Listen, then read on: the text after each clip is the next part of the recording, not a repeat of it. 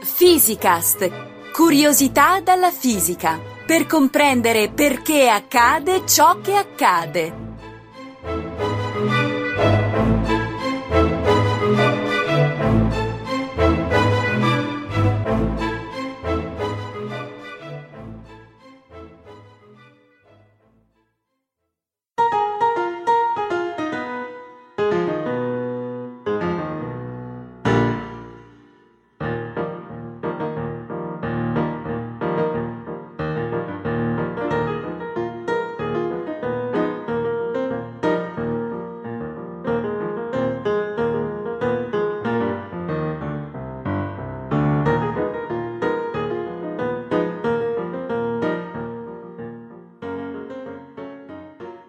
Tutti sanno che agli inizi del 1900 un fisico geniale di nome Albert Einstein ha pensato a qualcosa di molto importante, la teoria della relatività. Di che cosa si tratta? Ce lo spiega Gianluca Licausi, ricercatore dell'Istituto Nazionale di Astrofisica. Gianluca, la teoria di Einstein è davvero incomprensibile come si dice o potresti spiegarla in modo semplice per gli ascoltatori di Physicast? Ci provo, ti chiedo un po' di concentrazione, ma ti prometto che non userò formule matematiche. Ok. La teoria della relatività di Einstein consiste di due parti. La relatività speciale o ristretta e la sua estensione chiamata relatività generale. La relatività speciale fu pubblicata nel 1905 e permise una comprensione profonda della relazione che lega inestricabilmente le tre grandezze fisiche di velocità, spazio e tempo, relazione che, se guardata alle basse velocità a cui siamo abituati tutti i giorni, è molto diversa rispetto al caso in cui le velocità siano paragonabili a quella della luce, un limite che non può essere superato. La relatività generale, invece, fu pubblicata dieci anni dopo e si occupò della forza di gravità, spiegandola in termini di deformazione di tale relazione. In questa puntata ci occuperemo soltanto della relatività speciale, mostrando in che modo le sue conclusioni vengano fuori come necessaria conseguenza di una unica evidenza sperimentale. La velocità della luce è costante. Tutto parte da un'esperienza molto comune. Se viaggi in autostrada a 100 km all'ora e ti si affianca un'automobile che va a 110 km all'ora, rispetto a te quella macchina va molto lenta, a soli 10 km all'ora, cioè alla differenza tra la sua velocità e la tua. Ti torna? Beh, certo, è naturale. La vedo molto più lenta perché le nostre due velocità sono molto vicine.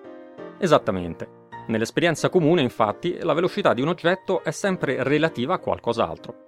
Ogni macchina rispetto alla strada ha una certa velocità, quella segnata dal contachilometri. Certo. Ma ha un'altra velocità rispetto a una vettura che la stia superando e una velocità ancora diversa, per esempio, rispetto a un aereo che le voli sopra. In altre parole, la velocità è una grandezza relativa e dipende dal moto di chi la misura. Ora, questo fatto ci è talmente familiare che perfino i fisici rimasero letteralmente senza parole quando si accorsero che quello che sembrava un'ovvietà non lo è affatto. Infatti, non vale per la luce. Devi sapere che i raggi di luce viaggiano a una velocità impressionante, quasi uguale a 300.000 km al secondo, pari a un miliardo di chilometri all'ora, che vuol dire che in poco più di un secondo vanno dalla Terra alla Luna, per questo, quando accendi i fari della macchina, la strada ti appare illuminarsi istantaneamente. Eh, in effetti ho sempre pensato che la luce fosse istantanea. Non è istantanea, ma quel che lasciò i fisici a bocca aperta non fu l'enorme velocità, quanto l'evidenza sperimentale che per quanto ci muoviamo velocemente e in qualsiasi direzione, un raggio di luce va sempre rispetto a noi a questa velocità. Mm. Se viaggi su un missile e vieni superato da un raggio di luce, la sua velocità rispetto a te sarà sempre 300.000 km al secondo, sia che il tuo missile stia fermo, sia che corra a una velocità vicina a quella della luce. Ma non mi hai appena detto che la velocità relativa dipende dal moto di chi la misura?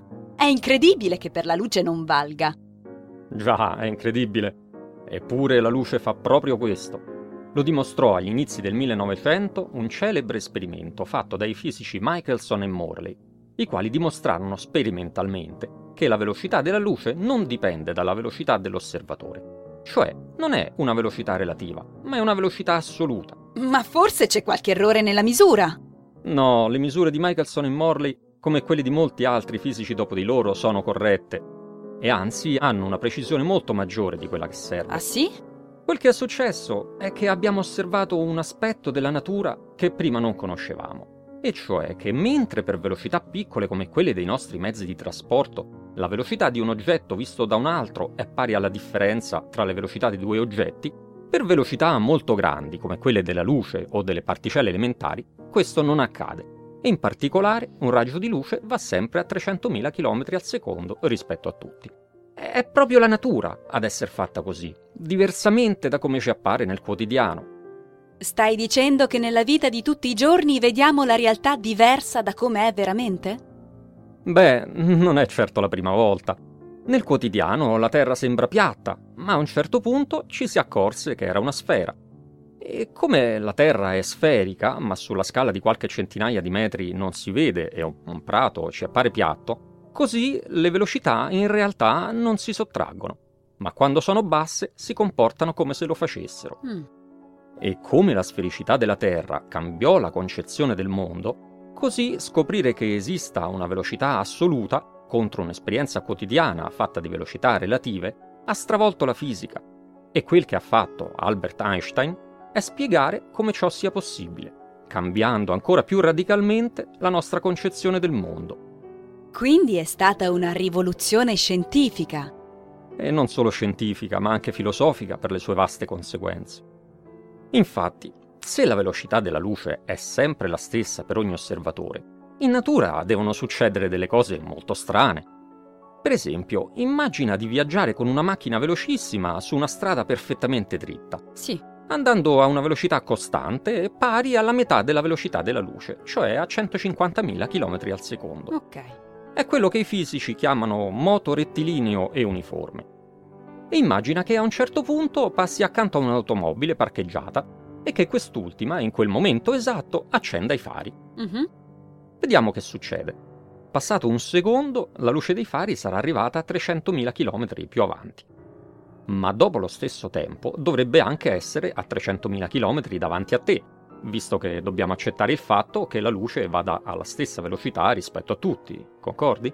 Beh, se va alla stessa velocità rispetto a tutti, sì. Però qui abbiamo un bel problema. In un secondo la tua macchina ha già percorso 150.000 km. Perciò, come fa la luce dei fari a stare a 300.000 km di distanza sia da te che dall'auto parcheggiata?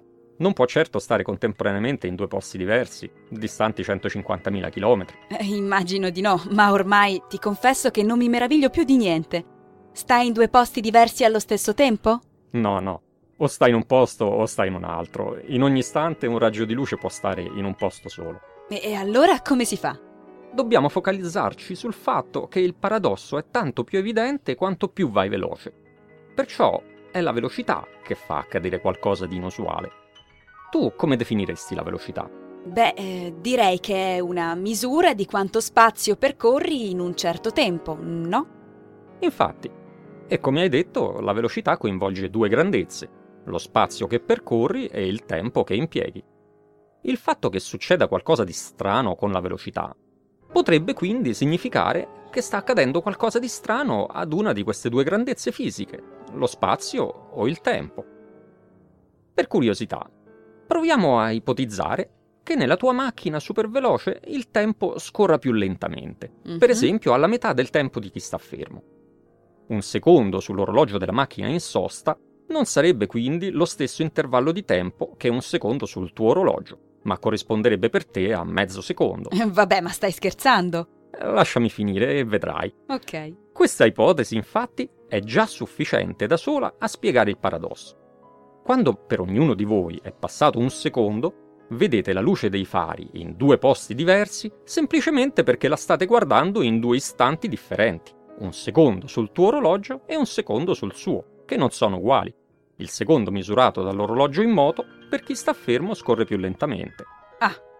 Allo stesso modo, potremmo ipotizzare che al tempo non succeda nulla, ma che lo spazio, per te che vai a gran velocità, si accorci fino alla metà dello spazio di chi sta fermo. Mm-hmm. In tal caso, una distanza misurata dal tuo metro corrisponderebbe al doppio della distanza misurata dal metro dell'auto in sosta. E anche questa ipotesi è sufficiente da sola a risolvere il paradosso. Infatti, spiegherebbe com'è che misuriate entrambi 300.000 km per due distanze che senza queste ipotesi sarebbero diverse. Ed è semplicemente perché le state misurando con due metri che non sono uguali. Il metro in moto, per chi sta fermo, è più corto. Sì, ok. Se col movimento cambi il tempo o cambi lo spazio, per forza poi la velocità della luce ti viene uguale. Quasi. In realtà, uno studio più accurato, fatto proprio dalla teoria della relatività speciale, ci mostra che i cambiamenti del tempo o dello spazio, presi da soli, non bastano a spiegare tutti i fenomeni, che invece si spiegano se questi due cambiamenti avvengono entrambi. Mhm. Qualsiasi altra spiegazione non funziona. La scoperta della relatività speciale è proprio questa. Il movimento dilata il tempo e congiuntamente accorcia lo spazio. Mm. Nell'esempio di prima, a far bene i conti, succede che mentre l'auto in sosta misura un tempo di un secondo e una distanza di 150.000 km tra te e il raggio di luce, tu con la velocità che hai misuri che sono passati 0,58 secondi e che la luce ti sta a 178.000 km più avanti. Velocità, spazio e tempo sono quindi indissolubilmente legate tra loro. Le formule che le legano sono chiamate trasformazioni di Lorentz e descrivono la corretta combinazione della velocità, risolvendo così i paradossi prodotti dalla costanza della velocità della luce. Ma è solo un'ipotesi, si tratta di un trucco, no? O succede davvero? In fisica, quando un'ipotesi spiega in modo esauriente tutti i fenomeni conosciuti ed è in grado di prevedere i risultati di un esperimento prima ancora di realizzarlo, quell'ipotesi diventa una teoria. Ah, Se gli esperimenti sono verificati, la teoria si può usare per descrivere la realtà, almeno fino a quando non intervenga una nuova osservazione che la contraddica. Vedila così. Se tutti, ma proprio tutti, i fenomeni che conosci o che vai scoprendo in ogni nuovo esperimento si comportano esattamente come se la tua ipotesi fosse vera, ne concludi che la realtà deve essere fatta proprio così.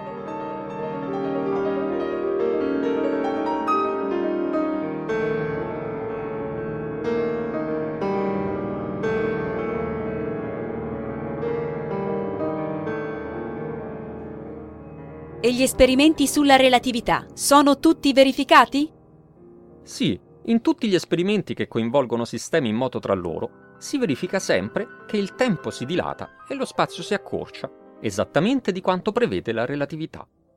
Considera che questi effetti, che si manifestano in modo evidentissimo per velocità vicine a quelle della luce, come ad esempio negli acceleratori di particelle, si verificano lo stesso anche a basse velocità, Mm. per quanto l'effetto sia impercettibile. Per darti un'idea, quando viaggi su un aereo di linea che va a circa 800 km all'ora, il tuo tempo rallenta di 3 decimillesimi di miliardesimo di secondo per ogni secondo che passa qui sulla terraferma. Sì, sembra niente, ma con un orologio atomico lo vedi e come. Ed è molto più tangibile di quanto immagini. Per esempio, il tuo navigatore satellitare sbaglierebbe di vari chilometri se non tenesse in conto di questa dilatazione del tempo, come abbiamo raccontato nella puntata di Physicast sul GPS. E non può essere semplicemente che per qualche motivo sia il meccanismo dell'orologio a stararsi quando si muove e che valga lo stesso per il metro? No, non è un problema degli strumenti di misura. Nell'esperimento di Michelson-Morley, per esempio, non si fa uso né di orologi né di metri. Quindi davvero un secondo non dura sempre un secondo e un metro non è sempre lungo un metro? Dipende da chi fa la misura. Nota però che per ogni osservatore il proprio tempo e il proprio spazio restano comunque immutati. Mhm. Se ti trovi su un missile superveloce, non avviene che ti senta più stretta e che il tempo non ti passi mai. Ma per me che sto qui sulla Terra e mi muovo diversamente da te, tu sei realmente più stretta nella direzione del movimento e il tuo tempo scorre realmente al rallentatore. Per accettarlo, devi comprendere che è una questione di concetti relativi. Per questo la teoria si chiama relatività. Ok, e che vuol dire? Ti faccio un esempio. Due concetti relativi molto familiari sono quelli di lento e veloce. Mhm. Non ha senso chiedersi se la tua macchina si stia muovendo lentamente o velocemente in realtà. Può essere veloce rispetto alla strada, ma al tempo stesso lenta rispetto a un'altra vettura che ti stia superando, come abbiamo visto prima. E non farti ingannare, la velocità rispetto alla strada, quella che leggi sul contachilometri, non è più reale delle altre. Se ci pensi, stiamo su un pianeta che gira e ci trascina verso est a più di 1200 km all'ora. Quindi se un aereo ti passa sopra la testa puntando verso ovest proprio a 1200 km all'ora, dirai che è molto veloce. Ma se lo guardassi dallo spazio, vedresti l'aereo fermo e la Oddio. Terra che gli gira sotto nell'altro verso. Lento e veloce, quindi, non sono concetti assoluti, sono concetti intrinsecamente relativi. Ecco, la teoria della relatività non fa altro che mostrarci come nel mondo in cui viviamo non solo i concetti di lento e veloce, ma anche quelli di lunghezza e durata, che fino ad ora abbiamo ritenuto concetti assoluti, siano allo stesso modo intrinsecamente relativi. Come la velocità dipende dall'osservatore, così la lunghezza e la durata sono diverse a secondo del modo di chi le misura. Eh, Certo, mi ci vorrà un po' ad abituarmi a questo. Ma c'entra qualcosa tutto questo con l'impossibilità di andare più veloci della luce? Sì, ne è una diretta conseguenza. Nulla può andare più veloce della luce. Per vederlo, prendi due missili che viaggiano in direzioni opposte e Mhm. quasi alla velocità della luce, diciamo 290.000 km al secondo. Ognuno dei due missili, rispetto all'altro, dovrebbe andare a circa il doppio della velocità della luce, se il tempo e lo spazio non cambiassero, giusto? Beh, sì, è quel che mi aspetterei. E invece non avviene perché ognuno dei due missili misura la velocità dell'altro con il suo metro ristretto e nel suo tempo allungato. In pratica, ognuno dei due osserva che l'altro impiega un tempo più lungo per spostarsi di un tratto più breve, cioè va più lento. Facendo i conti, la velocità relativa dei due missili sarà di poco superiore a 299.000 km al secondo, cioè vicinissima, ma sempre inferiore a quella della luce Mhm. È una limitazione intrinseca. Non si può scappare. Solo Superman, nel suo mondo di fantasia, può dire via più veloci della luce.